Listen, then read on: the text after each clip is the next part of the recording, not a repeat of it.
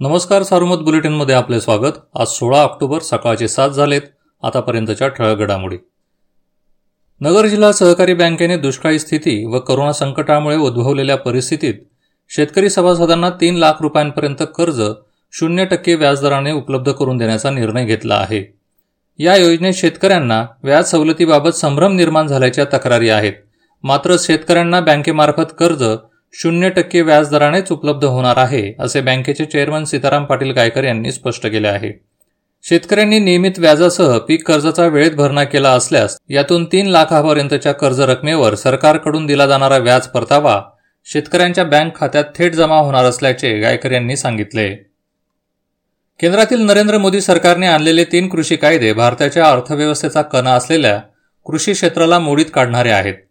हे कायदे शेतकऱ्यांसाठी नसून विरोधी पक्षांचे आमदार व खासदार खरेदी करण्यासाठी मदत करणाऱ्या उद्योगपतींसाठी आणले आहेत. कामगार व शेतकरी कायद्यांना संसदेच्या आत व बाहेर तीव्र विरोध असताना भाजप सरकारने संसदीय परंपरेच्या सर्व मर्यादांची थट्टा करत ते मंजूर करून घेतले.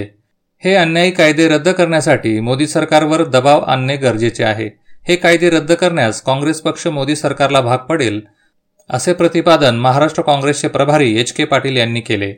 काल प्रदेश काँग्रेसतर्फे राज्यात शेतकरी बचाव रॅलीचे आयोजन करण्यात आले होते. या व्हर्च्युअल रॅलीचा मुख्य कार्यक्रम संगमनेर येथे झाला.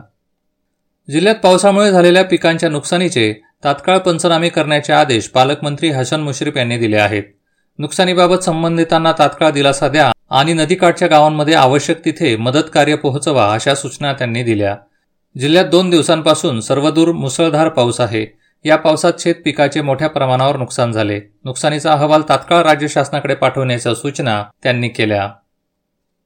ग्रंथालय आणि बाजारपेठेसाठी दिलासादायक बातमी आहे. जिल्ह्यातील ग्रंथालय आठवडे बाजार जनावरांचे बाजार उद्याने सुरू करण्यासोबत दुकाने सकाळी नऊ ते रात्री नऊपर्यंत उघडी ठेवण्यास मुभा देण्यात आली आहे.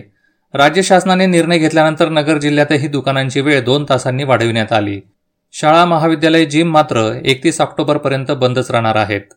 फिरण्यावर रात्री नऊ ते पहाटे पाच पर्यंत बंदी होती त्यातही एक तासाची वाढ करण्यात आली आहे. आता रात्री दहा ते पहाटे पाच या वेळेत फिरण्यास बंदी असेल. प्रतिबंधात्मक भागातील शाळांमध्ये पन्नास टक्के शिक्षकांना उपस्थित राहण्यास परवानगी देण्यात आली आहे. नगर जिल्हा करोनामुक्तीच्या दिशेने वाटचाल करत आहे. जिल्ह्यात काल दोन हजार सहाशे बावन्न सक्रिय रुग्ण होते. तीनशे सोळा बाधित वाढले. जिल्ह्यात आतापर्यंत बावन्न हजार एकशे छत्तीस जणांना संक्रमण झाले. त्यापैकी अठ्ठेचाळीस हजार सहाशे अठ्ठ्याऐंशी रुग्णांनी करोनावर मात केली. जिल्ह्यात करोनावर मात करण्याचे प्रमाण त्र्याण्णव टक्क्यांच्या पुढे आहे. नगर बाजार समितीत काल झालेल्या लिलावात गावरान कांद्याने या हंगामातील उच्चांकी भाव नोंदविला. प्रथम प्रतवारीच्या कांद्याला सहा हजार रुपये प्रति क्विंटल भाव मिळाला. महिनाभरापासून गावरान कांद्याला चांगला भाव मिळत आहे. एकवीस सप्टेंबर रोजी झालेल्या लिलावात कांद्याला पाच हजार दोनशे रुपयांचा भाव मिळाला होता. त्यानंतर मात्र कांदा हजार रुपयांनी गडगडला. गेल्या आठवड्यात गावरान कांद्याचे भाव पाच हजार पाचशे रुपयांपर्यंत गेले होते. घोडेगाव उपबाजारासह अन्य बाजारातही कांदा वधारला आहे. चक्रीवादळाच्या संकटातून नगर जिल्हा थोडक्यात बचावला आहे. महाराष्ट्रात परतीचा मान्सून आणि चक्रीवादळ हे बीड सोलापूर सातारा सांगली पुणे मार्गे कोकणपट्टीत गेले. यामुळे या भागाला तडाखा बसला. कर्नाटकातील काही भागाला फटका बसला आहे.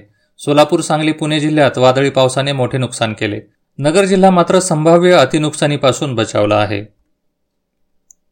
या होत्या ठळक घडामोडी सविस्तर बातम्यांसाठी वाचत राहा दैनिक सारोमत किंवा भेट द्या देशदूत डॉट कॉम या संकेतस्थळाला. नमस्कार.